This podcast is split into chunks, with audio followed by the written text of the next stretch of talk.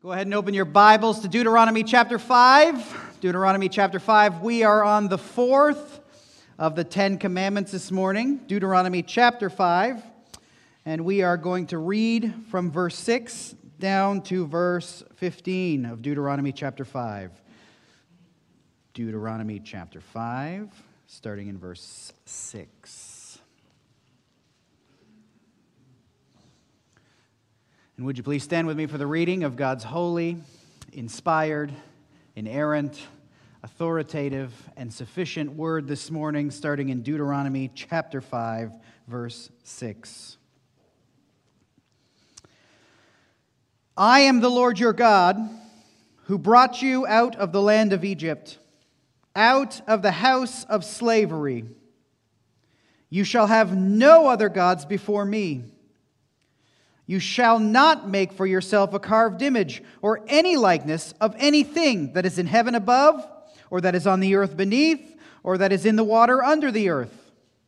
You shall not bow down to them or serve them, for I, the Lord your God, am a jealous God, visiting the iniquity of the fathers on the children to the third and fourth generation of those who hate me but showing steadfast love to thousands of those who love me and keep my commandments.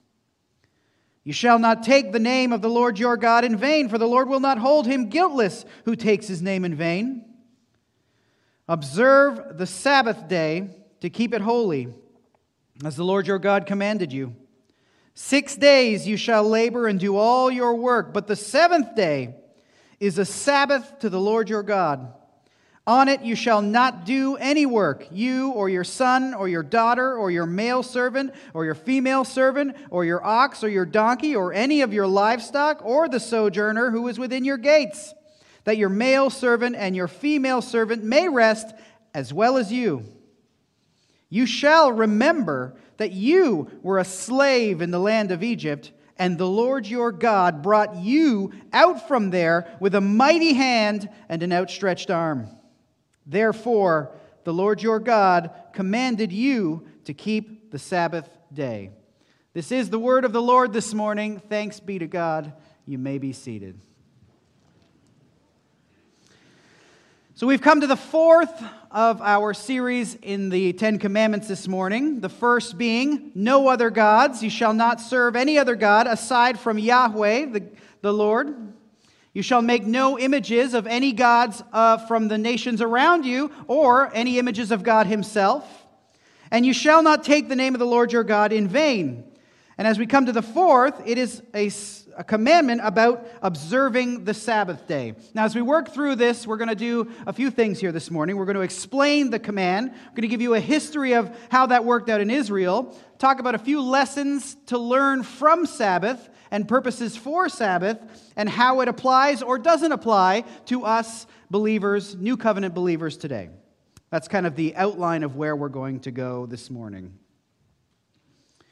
So the Lord commanded that ancient Israel observe and remember the Sabbath day. What that means is the Lord set apart, purposefully set apart the seventh day of the week for a singular purpose and activity. And what is that activity? Is that me? Rest. As he said in verse 12, observe the Sabbath day. Meaning, keep this day, guard its remembrance its observance, and preserve its practice. Observe the Sabbath to keep it holy. That's the next clause, to keep it holy. Meaning, preserve and guard the Sabbath, Israel, by setting it apart, by putting that particular day to a special use. Ah, it's down here. Consecrating it for the purpose that the Lord has set it aside for. And what is that purpose? Rest. Now see this third the third clause. Observe the Sabbath day to keep it holy as the Lord your God commanded you. This remembrance and preservation of the seventh day of the week as a holy day of rest was not a suggestion. It was not something the Lord handed down to Israel as something they could take or leave. It was a command, it was an order that they must not neglect, but instead must carry out. So here's the command Six days you shall labor, verses 13 and 14, and do all your work, but the seventh day is a Sabbath to the Lord your God. So you see it there, right? For six days, six of the seven days in a week, the Israelites were to do all of their necessary tasks. They were to ply their trades. But on the seventh day of the week, they were commanded to cease, to halt, to discontinue, to refrain from those tasks. For what purpose? Rest. It's a key word rest. The Lord is concerned with his people's rest. And so he established the six days on and one day off cycle. All right. For their benefit. For us who take weekends off, it's kind of built into our lives. We're used to it, right? We are very important, we are very keen on our days off. But you got to know that this command, when it was given to Israel, was actually quite a surprise because there was no other nation that practiced a Sabbath. There was no other nation that was given a day off in which to rest. The Lord established this for this people, his distinct people, because he cares about their rest. He cares about your rest.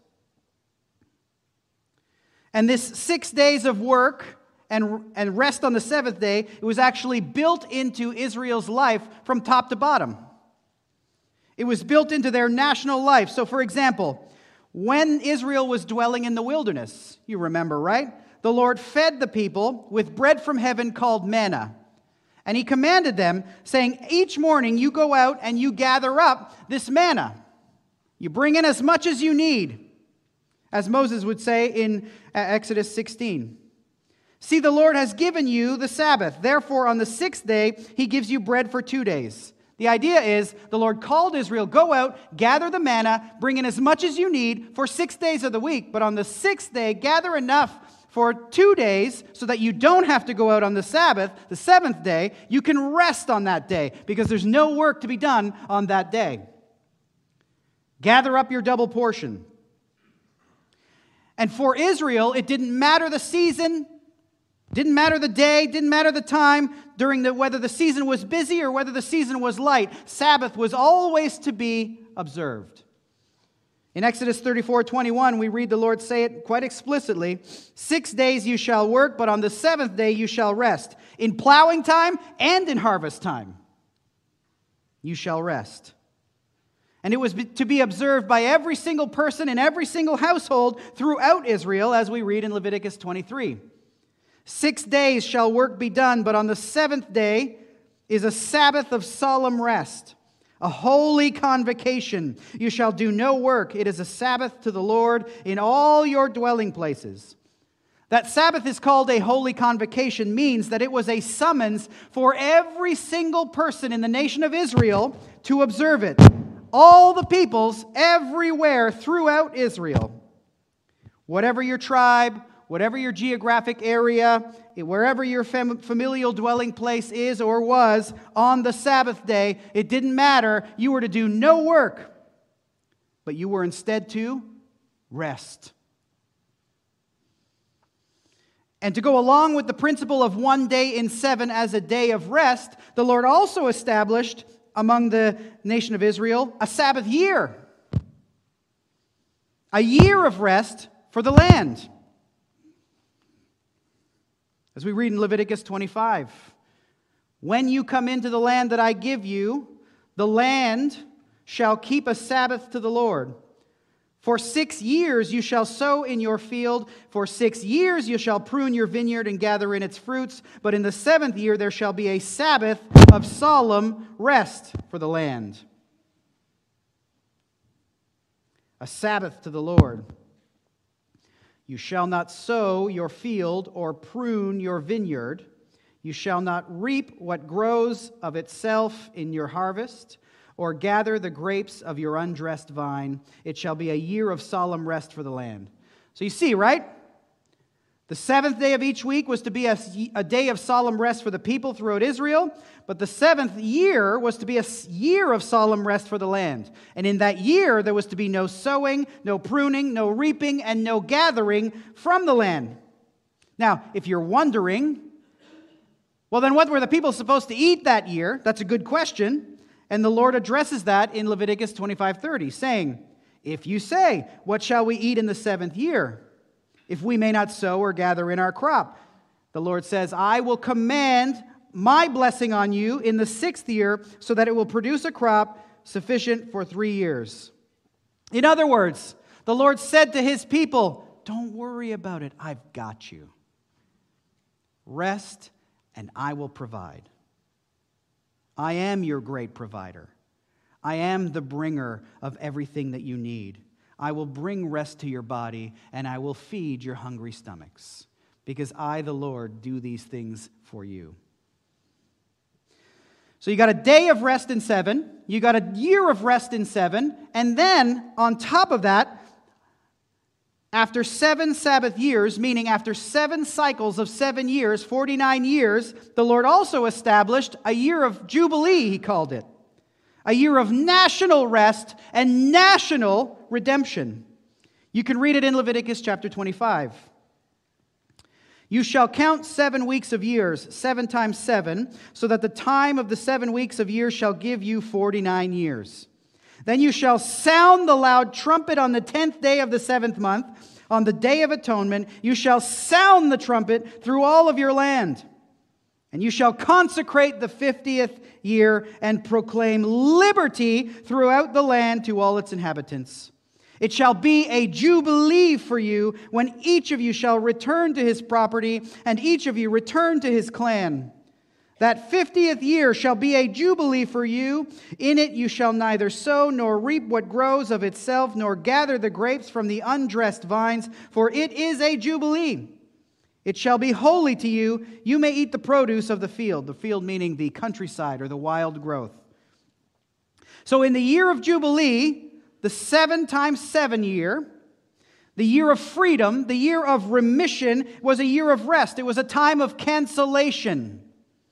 It was a time when all of the deals, the business deals that had been made over the last 49 years, had been set aside, when all the sales of the land, all of the leasing of the land was all released and everything went back to their original owners because the Lord commanded Israel that you were not allowed to sell your land in perpetuity. Why? Because it belongs to me, the Lord.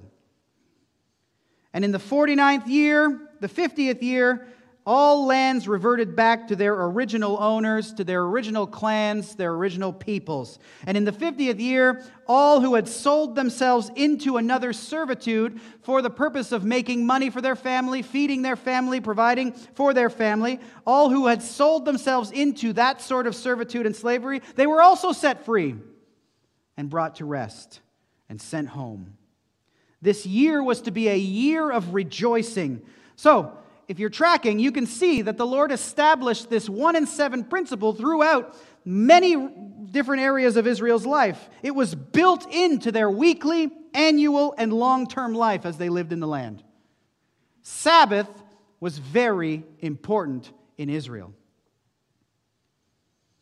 So, with reference to the Sabbath and the command to observe it, how did or how does the Lord in this text define rest? Well, look at verse 14. The commandment continues. On it, meaning on the Sabbath, on the seventh day of the week in Israel, you shall not do any work. The word for work here speaks to any and all activities aimed at making or doing something that is not restful. It includes conducting your business, trade, laborious tasks, services, and taking part in your occupational labors and concerns. On the Sabbath day, the Lord commanded all the people of Israel to stay away from their workplaces, to stay away from that which was not going to bring them recreation and rest. And he actually forbade them from taking part in any work or job related tasks. That's what he means by do not work. And to whom did the command extend? Look at verse 14 again. The command extends to you or your son or your daughter. That means your immediate family. Not just you, boss man or boss woman. Not just you gets to take the day off work, but your whole family gets to take the day off work too. It continues in verse 14. Or your male servant or your female servant, meaning anyone who is in your employ. Any worker is in your house or at your business, they too were to be given the Sabbath day as a day of rest. The boss man couldn't simply take the Sabbath day off for himself while sending all of the people that work for him to the place of work while he took the day off and kicked his feet up. So neither family nor servants, verse 14 continues, nor your ox or your donkey or any of your livestock. The command to rest on the Sabbath even extended to the animals in their care. And this is for a few reasons. So that the owner of the business couldn't be thinking about and doing his business while he was supposed to be at home relaxing and fixating on the Lord. He couldn't just set his animals to keep their work. I don't know, you know, if they're going around in a circle um, making something. I don't know, there's some machine making something. The corn is being ground or whatever it is that the animals are doing. No, they got to rest too. And this is because the picture of rest was established by the Lord in the nation of Israel for all to see. As a person was resting in their home and they looked out of their door and they saw their animals resting, it was to remind them of God's good provision and gift. See, the Lord had done this in numerous ways for the nation of Israel. He was always providing for them pictures of greater realities. I know a lot of us have a difficult time wondering and figuring out what does it mean that the Lord said, don't plant two types of uh, crops in one field or don't make a shirt made of two different fabrics. All of that is a picture given to the Lord to Israel as a reminder of their call to be a distinct and separated people, not to intermingle or intermix with the nations around them. So even when they looked at their fields, it's like, oh, yes, I'm supposed to be distinct from everybody. When they wore their shirts, oh, yes, it's one fabric because I'm called to be distinct. They were symbolic reminders of their call to be a distinct people. In the same way, you look out the window, you see your animal resting. It's a reminder oh, yes, the Lord cares about and is concerned about my rest and the rest of everyone in Israel. So, whether it was the Sabbath year when the land was at rest, or whether it was the Sabbath day when your livestock were at rest, everyone was supposed to be at rest.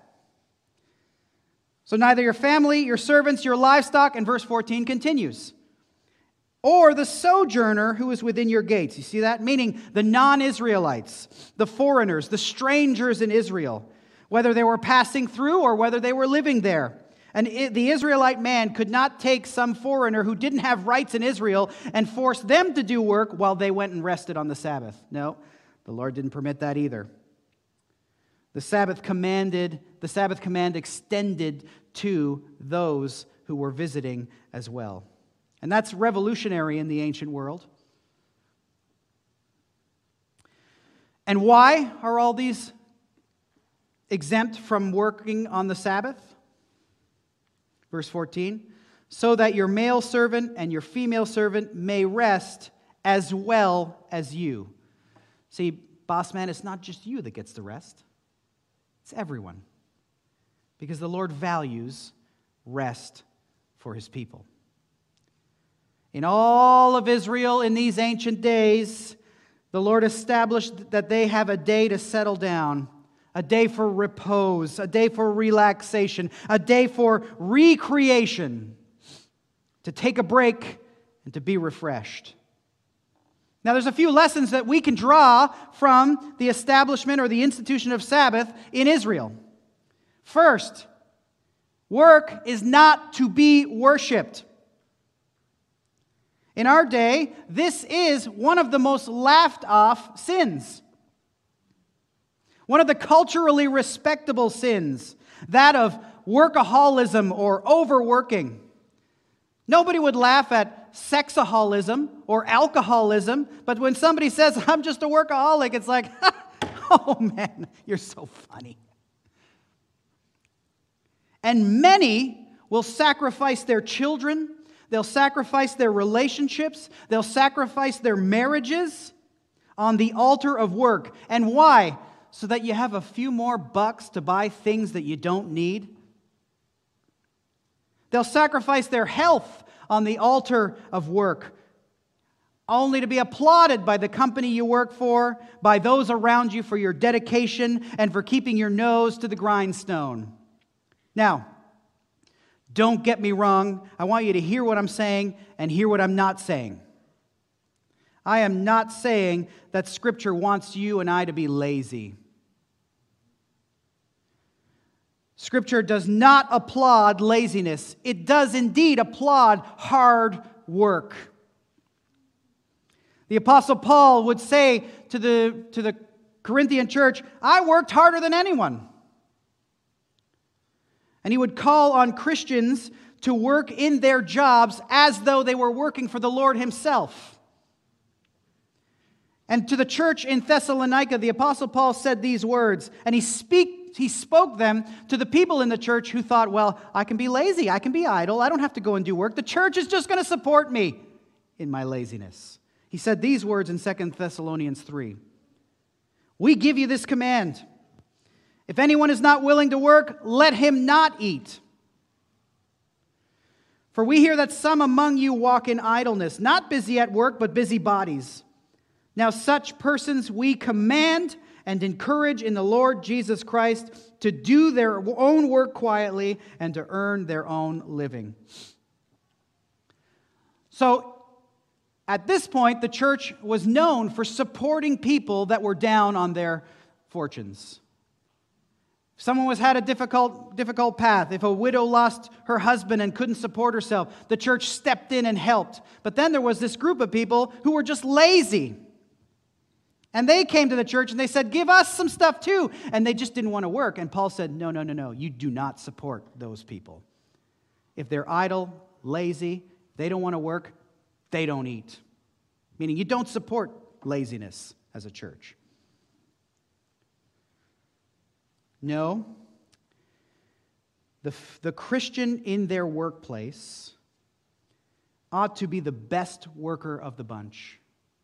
The Christian in the workplace ought to be the most dependable worker in the place, the most honest, the hardest working people in our workplaces. We must do our jobs with excellence, with integrity, with diligence, so that our bosses are like, I could never get along here without you. But as you do that, work must never become your idol. Work must never become the thing that gives you your identity and your meaning. Think about it. How often in our day, when we are asked about ourselves, tell me about yourselves. What's the first thing you, you say to define to that person or to explain to that person who asked who you are? Is it, I am a child of the living God by grace through faith in the Lord Jesus Christ? Or is it, I'm a cleaner, I pump gas, or as I used to call it, I'm a petroleum transfer technician? That's what I called it in high school. We, we, we identify ourselves by our jobs as if that was a more fitting and important marker of who we are, a better indicator of who we are than to who it is we belong. That's your primary marker. Are you a child of Jesus Christ or are you not? Your work does not ultimately define you your relationship with, or your lack of a relationship with, the Lord Jesus Christ is what ultimately defines you. First and foremost, you are either a child of the Lord Jesus Christ or you are a child of the devil. You are either, scripturally speaking, saints saved by grace through faith in Christ, or, as the Bible says, a fool in rebellion against him. Those who at this moment reject and rebel against the Lord Jesus Christ's call to faith and forgiveness in his name, the Bible says, you are a fool. That's lesson one. Work is not to be worshiped. We work hard, we rest. And we define ourselves by relationship to Christ. A second lesson that we can learn from the Lord's establishment of the Sabbath to and in ancient Israel is that God is our great provider. As we noted in the Sabbath year, the Lord blessed the land of Israel with abundant production in order to feed the people in the year when they weren't to be tilling and the land. And on the Sabbath day, when the Lord said, You cannot go out and gather it up because you're supposed to rest, the manna, you can't go and gather it up. The Lord provided for them a double portion the day before. Everything you have, everything we have, every blessing in our life, every morsel of food you enjoy at your table, every one of our homes that we live in. Every one of us have cars that we drive and vacations that we enjoy. All of them are not the product of your work. It's not by our own hands that we secure and enjoy these things. No, first and foremost, primarily, these are the Lord's graces to us. It's a common grace that He gives to the saved and to the unsaved.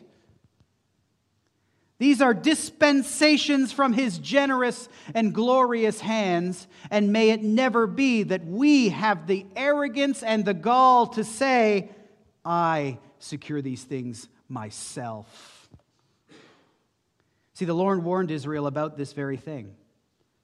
And by extension, he warns us, thinking against thinking that we are the primary factor in the blessings that we experience and enjoy in our own lives. He says it in Deuteronomy 8, speaking to the Israelites as they're going into the land to live an abundant, peaceable, blessed life of obedience. He said this to them. He warns them, saying, Beware lest you say in your heart that my power and the might of my hand has gotten me this wealth.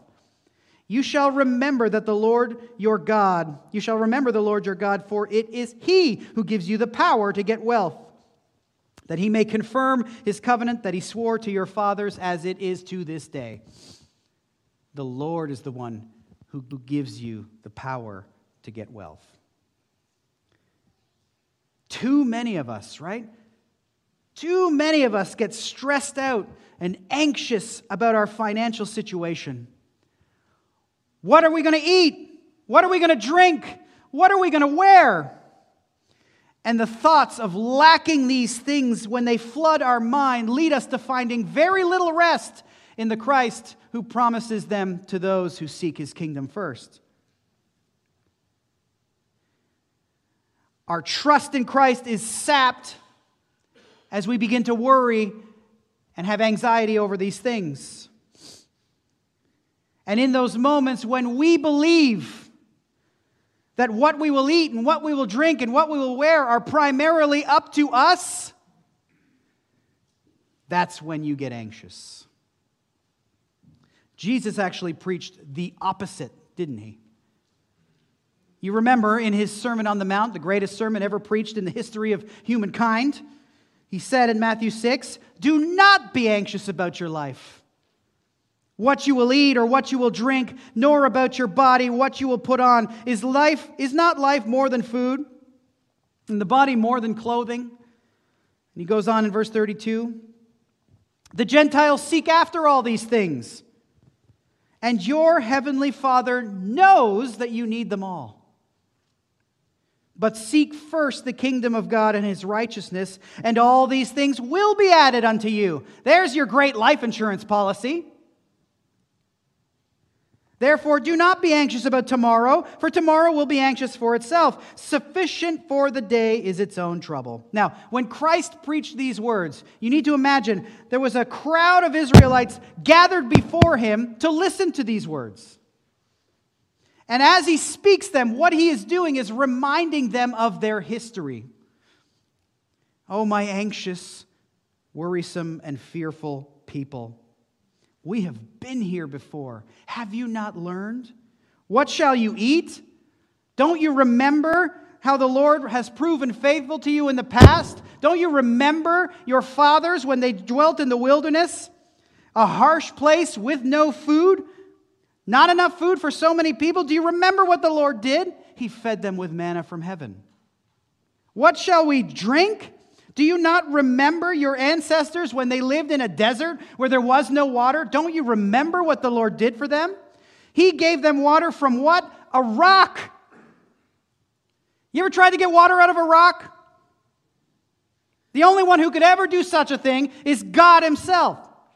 And He did it for you. He provided for you. He gave you water from a rock of all things. What will you wear?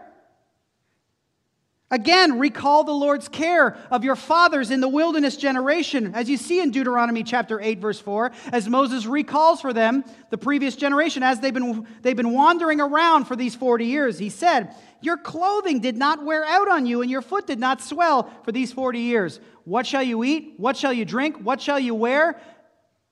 The Lord has already proven to you that He provides these things for you. You serve the Lord who cares for His people the Lord who is trustworthy. And so, before all things, know that He provides for His children. And so, seek Him first. Seek His kingdom first. Live for Him. Strive to know Christ in a saving way. Strive to obey Him. Strive to obey His word. And as you do, trust in His gracious, generous, need fulfilling hand. The Apostle Paul would buttress this in his letter to the Philippians, saying to them, do not be anxious about anything, but in everything, by prayer and supplication with thanksgiving, let your requests be made known to God. And Peter would also say in 1 Peter 5 7, cast all your anxieties on him. Why? Because he cares for you. And King David in Psalm 55 22, cast your burden on the Lord, and he will sustain you. He will never permit the righteous to be moved or never permit them to meet with final disaster. And this because the entire witness of Scripture is God loves and cares for his children. If you are his child here today, you can't even begin to understand the depth and the, degree to which your God loves you and cares for you. And one of the ways that he reminded Israel of this fact Sabbath. A third lesson that we can learn from the Lord's Sabbath command is this You and I are not God. And the world does not need us, nor does it revolve around us. The Lord created us, if you think about it, why do we sleep? The Lord could have created us in such a way that we don't need to sleep, right?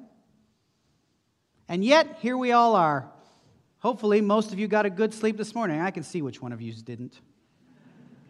Just kidding, although I can.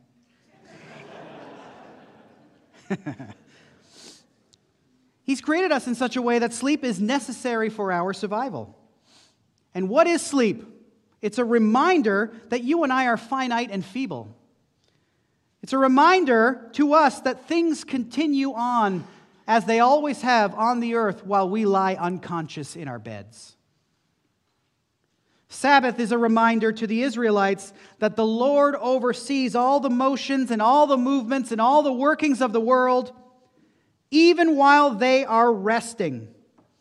Sabbath is a reminder that God upholds all things by the word of his power, and while we might at times be puffed up in our own heads and think ourselves indispensable, we might think that without our contributions, without our ideas, without our hands getting dirty, without our being engaged in work, that everything will grind to a halt. Sabbath reminds us That's just not the case.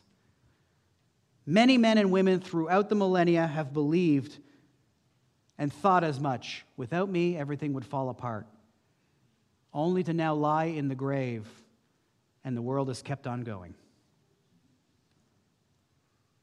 Previous generations have come and gone, and the Lord continues to maintain all things according to his will and his purpose. And should the Lord tarry, the same will be true for each and every one of us. As important as we think we are, as indispensable as we think we are, one day we will lie in the grave and the world will just continue to go on. Sabbath is a reminder that the Lord is sovereign and the Lord upholds all things. He is central, He is amazing, He is powerful, He is wise. Us, not so much. Sabbath reminds us of this fact. The Lord is the centerpiece. And by His power and His will, all things continue to press forward. These are just a few lessons that we can learn from Sabbath. There are many, many more, but I want to continue on moving forward here. Alongside of the lessons that we can learn from Sabbath, the Lord also, in his establishment of the Sabbath, provided Israel with a couple of reminders reminders that he is the creator of heaven and earth and that he is the redeemer of the slave. If you read the first telling of the law way back in Exodus 20, the, sa- the Sabbath is the reason given for the institution of the, or creation is the reason given for the Sabbath. And if you read Deuteronomy 5, redemption is tethered to the Sabbath. Creation and redemption. So, so, so let's look at those two things. First, Sabbath reminds Israel that God is creator. Let's look at Exodus 20. Remember the Sabbath day to keep it holy. Six days shall you labor and do all your work, but the seventh day is a Sabbath to the Lord your God. On it you shall not do any work, you, your son, your daughter, your male servant, or your female servant, or your livestock, or the sojourner who is within your gates. For in six days the Lord made the heaven and the earth the sea and all that is in them, and rested on the seventh day. Therefore, the Lord blessed the Sabbath day and made it holy. So, just as an aside, there are many who doubt or deny the creation account of Genesis 1 and 2, and one of the reasons they give is that Genesis 1 and 2 is poetic. It's a poem, therefore, it's not historical. Well, it's not true. They are indeed historical accounts. And when you read the Exodus, which is spoken in propositional truth and historical record, the creation account is established and confirmed there too, in the historical writings. This is what the Lord did. In six days, He made the heavens and the earth, or the heaven and the earth, the sea and all that is in them, and He rested on the seventh day. And we read about this rest in Genesis 2. There we read this. Thus the heavens and the earth were finished, and all the host of them. And on the seventh day, God finished his work that he had done, and he rested on the seventh day from all the work he had done. God blessed the seventh day and made it holy, because on it God rested from all his work that he had done in creation. So on the sixth day, God brought his creative activity with regard to the heavens and the earth to an end. For six days, the Lord masterfully and powerfully and wisely, as the mightiest and most skilled craftsman and artisan in existence, spoke everything into being by the word of his power.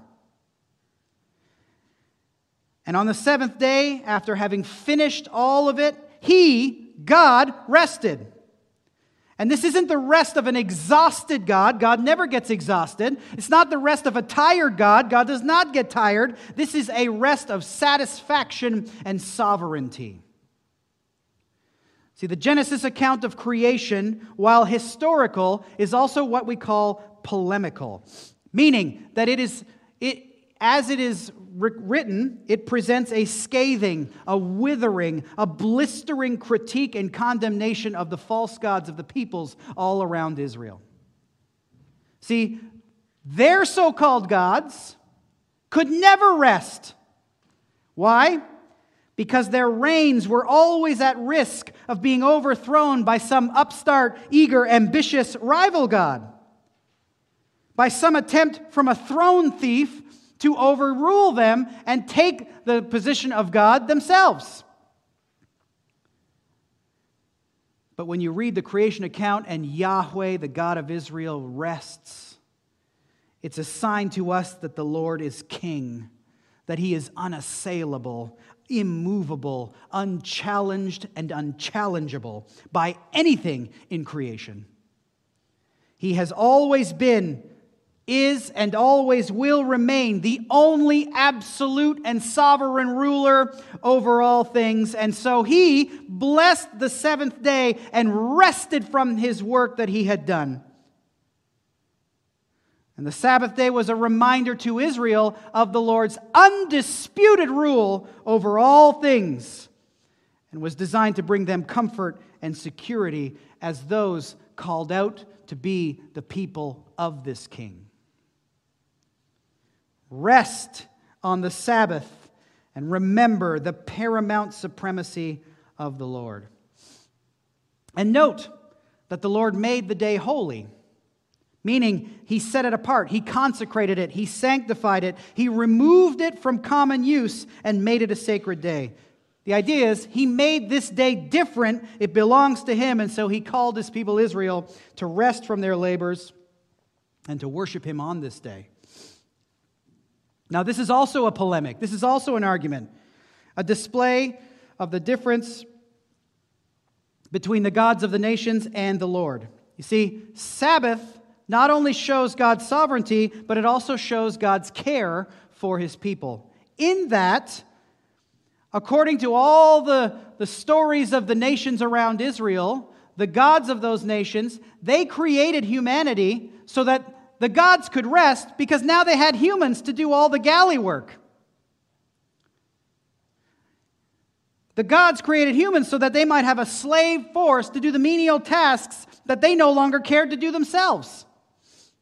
They rested in the heavens while their minions, human beings, did all of the drudge work below them. But God established and set apart the Sabbath for man. Mark 2:27. You remember it, Jesus said it. The Sabbath was made for man. It wasn't made so that these gods could rest while people wasted away under the heavy burdens of ceaseless work but it was made for peoples to rest from their labors. Another sign of God's love for and concern for and care for the people that He created and called to Himself. See, God doesn't create so that He can get something from you, so that He can take something from you. God doesn't need you for anything, He doesn't receive anything that He doesn't already perfectly possess from you.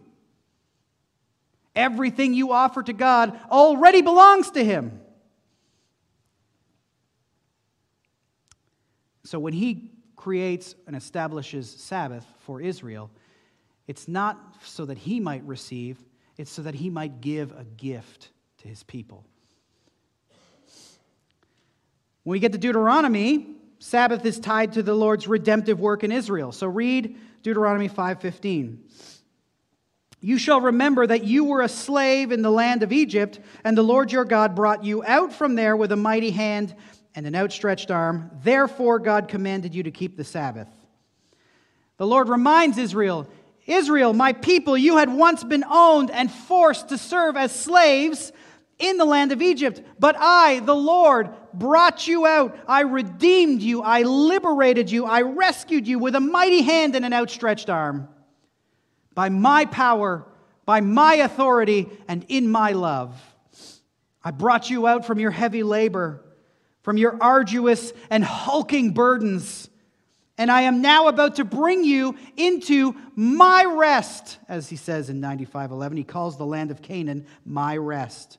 I'm about to bring you into a land that is flowing with abundance, into a land where you will worship and honor and serve me and be at rest as a result. You will live a blessed, peaceful, rest filled life. These are the two reminders that are given to us, or the two purposes for Sabbath that are given to us in Exodus the Exodus uh, telling of the commandments and the Deuteronomic telling of the commandments. But on top of these two purposes, there's others listed in Scripture as well. For example, Scripture is designed for the people of Israel's refreshment, as we already noted in Exodus 23 12. On the seventh day, all shall rest so that they may be refreshed. Or, in other words, that you might recover, that you might breathe freely as you relax. Sabbath also, the purpose of Sabbath was also to remind Israel of their consecration unto the Lord. Listen to Exodus 31, verse 13 and verse 17. You are to speak to the people of Israel and say, Above all, you shall keep my Sabbaths for this is a sign between me and you throughout your generations, that you may know that I, the Lord, sanctify you. It is a and in verse 17, it is a sign between me and the people of Israel that in six days the Lord made the heaven and the earth, and on the seventh day he rested and was refreshed. And later, also through the prophet Ezekiel, as the rebellious people of Israel went off into exile, the Lord spoke about all the ways that He blessed this people and of all the things that He provided for this people that they might know Him, obey Him, and live, saying this in Exodus chapter 20, or Ezekiel chapter 20. I gave them my statutes and made known to them my rules, by which, if a person does them, he shall live. Moreover, I gave them my Sabbaths. Notice the S on the end, the multiple, meaning the seventh day, the seventh year, and the seventh seven the seventh year of sevens. I gave them my Sabbaths as a sign between me and them, that they might know that I am the Lord who sanctifies them. Okay, now, if you've been following along up to this point, you might have noticed the fact that Sabbath was instituted in Israel as a reminder to Israel proper, as a day of rest for Israel proper, and as a sign of Israel's status as the Lord's consecrated people. We just, we just read it in Ezekiel, right? It's a sign between me, the Lord, and you, Israel. And as we all know, we are not Israel. So then that begs the question what does Sabbath mean for us? Because Sabbath is so directly and clearly tied to Israel proper in the Old Testament. What does it mean for us? And is this seventh day of rest that is so clearly established in and for Israel binding on us New Testament believers today? Well, yes and no. Yes, in principle, not necessarily in practice. So let's explain that. Let's look at the no first. Something to note for us is that Nine of the Ten Commandments are reiterated for us in the New Testament as commands. They are applied to us as ways to live obedient, holy lives. Things like murder and adultery are shown by Christ to be maintained in the new covenant, and he even takes them or plunges them a little bit deeper into the areas of thought and heart Coveting, honoring parents, theft, single minded devotion to the Lord, these are all reiterated and applied to believers in the New Testament, but there's only one that's not applied and reiterate, reiterated and applied to believers in the New Testament. You know which one it is? The Sabbath. Now, why is that? Few reasons. Sabbath, unlike the other nine commands, is in the Old Testament designated or included in the ceremonial regulations of God's law. For example, Exodus 31, we read this You shall keep the Sabbath because it is holy for you.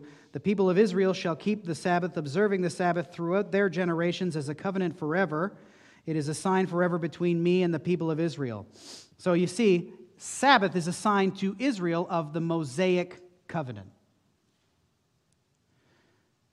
a sign between the Lord and the people of Israel, and for this reason it is never imposed on believers in the New Testament. Instead, we see something a little bit different in the New Testament. So there is a time in Acts as the church is being established when a group of Judaizers, meaning believers, people who profess belief in Christ, but they want you to become a Jew before you can become a Christian.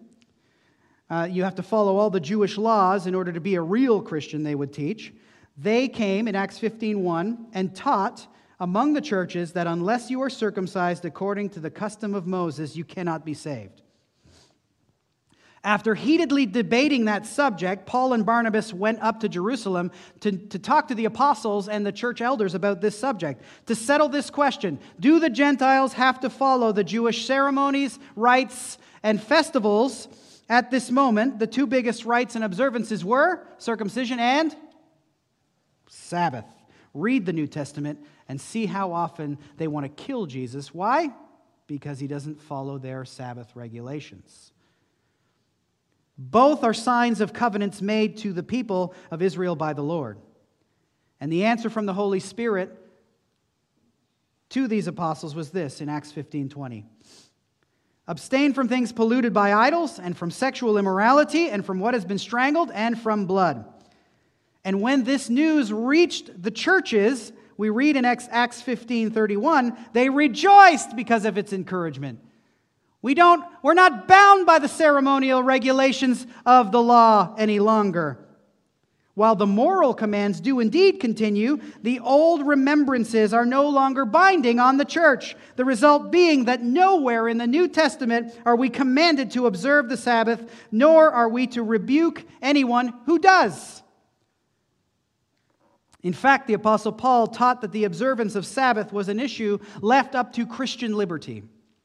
In Romans chapter 14, we read this One person esteems one day as better than another, while another esteems all day alike. Each one should be fully convinced in his own mind. And Paul would also encourage the Colossian believers, as some of them were being judged by the heavily legalistic people for numerous things, including their lack of participation in Sabbath. Listen to this in Colossians 2.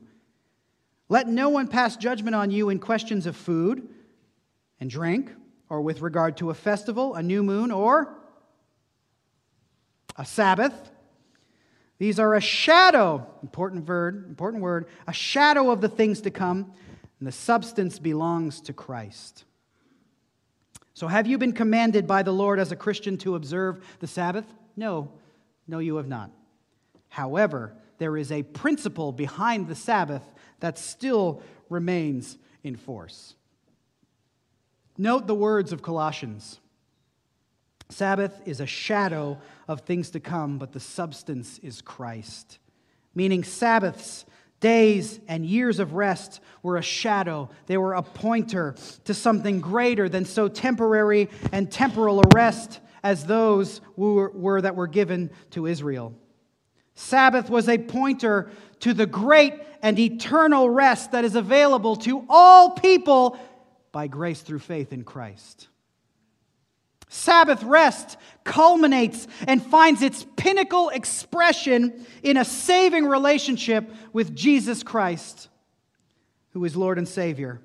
And the writer to the Hebrews would make this point clear. He says in Hebrews 4 8, if Joshua had given them rest, meaning, if it were really true that Israel's attainment of rest was contingent on the promised land, their being given rest on all sides and being physically able to rest in that land on Sabbaths, then God would not have spoken, Hebrews continues, God would not have spoken of another day later on. So there remains a Sabbath rest for the people of God. For whoever has entered God's rest has also rested from his works as God did from his. See, the Lord, in his grace, who is concerned and cares about your rest, has offers, offers to all mankind in Christ an eternal rest that is greater and more wonderful than the Sabbath. And for all of you who turn to Jesus Christ in faith, to all who are saved by his grace, you have entered into that rest. And you will one day be conducted into his eternal kingdom the place of permanent, joyful rest. Now, again, I don't want you to hear me saying something that I'm not saying. Does that mean that we should not take a day of rest and recreation and repose? Of course not. It's good to take a day of rest. It's good to set aside days on which to recharge and to worship the Lord. That's what we're doing here right now. We want to worship our Lord, our Creator, our Sustainer, the Lord who in Christ plucked each and every one of us who believe from the domain of darkness, from enslavement to sin and death, and brought us into the marvelous light of His forgiveness and rest. It is this glorious rest that our Lord Jesus Christ offered to anyone who would lay hold of it in Matthew 11. You know it. When Jesus said, Come to me, all who labor and are heavy laden, and I will give you what? I will give you rest. Take my yoke upon you and learn from me, for I am gentle and lowly in heart, and you will find what? Rest for your souls. For my yoke is easy and my burden is light. You see, under the old covenant, in the shadow, Sabbath spoke to physical rest, all the while pointing it to something greater. And here now in Christ, we see the reality that was aimed at by the Old Testament ceremony of Sabbath. So, what does this all mean for us? The principle is this humanity requires rest. Physical rest, yes, but even more importantly than that, spiritual rest. Rest for our souls. Rest from the labor of works based righteousness which, ironically enough, the exact opposite is the exact opposite of the way the Pharisees and many today treat and speak about Sabbath. Have you noticed? In our hands, Sabbath, which is designed to bring rest and to point to Christ, becomes a burden to the people who make the rules that we apply to it.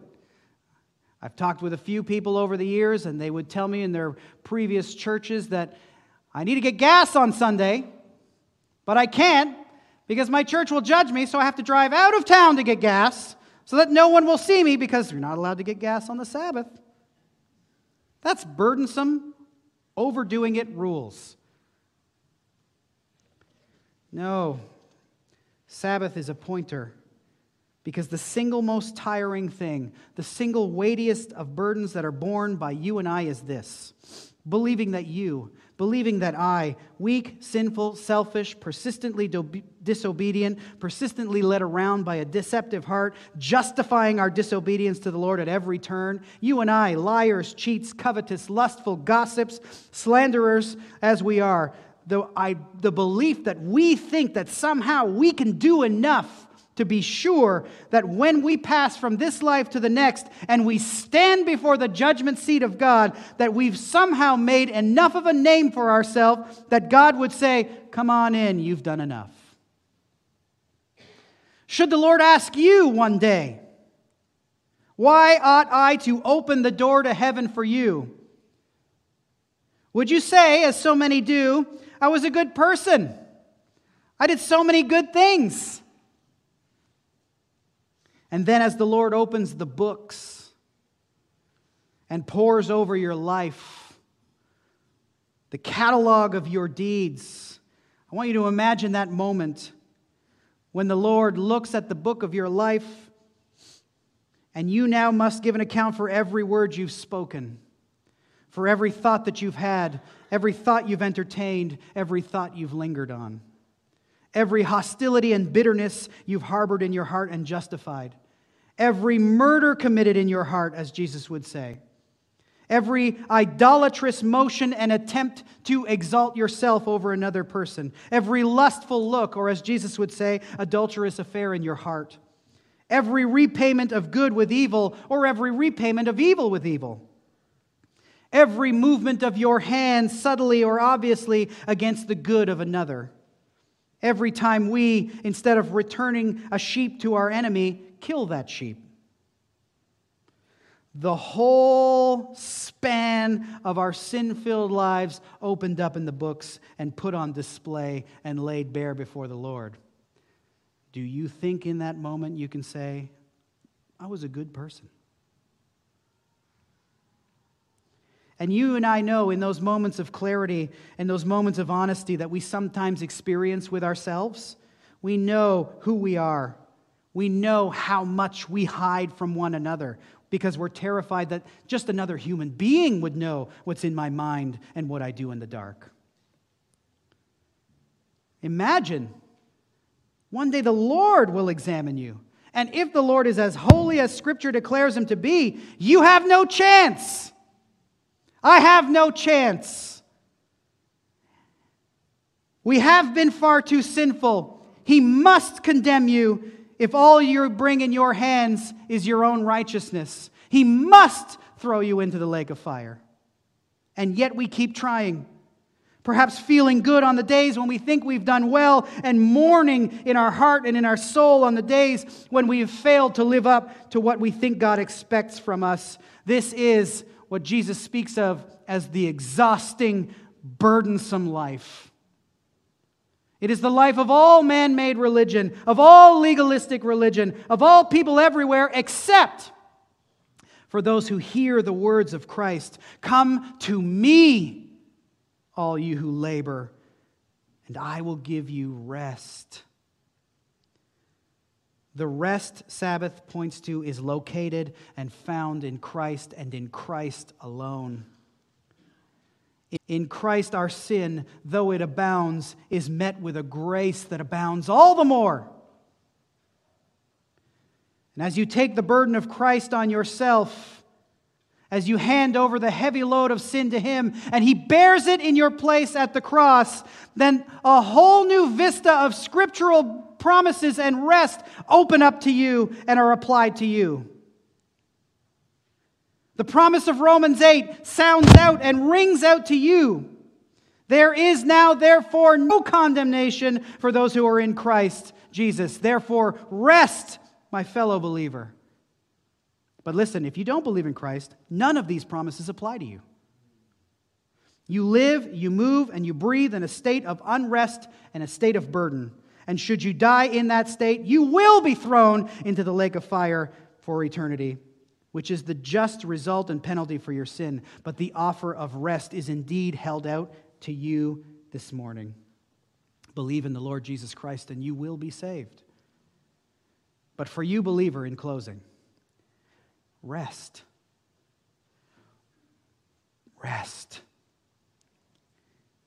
You who were once alienated and hostile in mind, doing evil deeds, he is now reconciled in his body of flesh by his death in order to present you holy and blameless and above reproach before him. You who have received the mercy of Christ this morning, rest. You who know the overflow of his grace this morning, you who have been born again to a living hope through the resurrection of Jesus from the dead, to an inheritance that is imperishable, undefiled, and unfading, kept in heaven for you who by God's power are being guarded through faith for a salvation ready to be revealed at the last time. Listen, rest.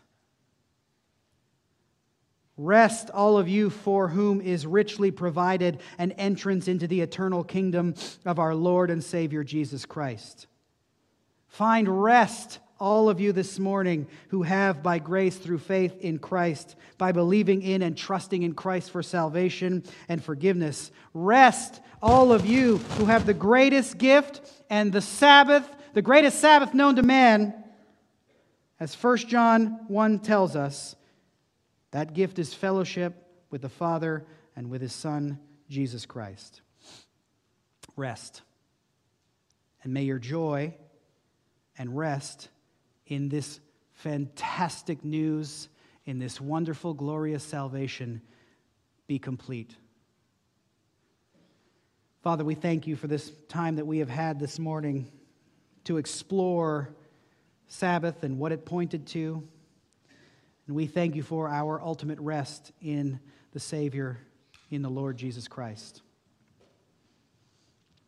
I thank you that in Him we have a peace that passes understanding.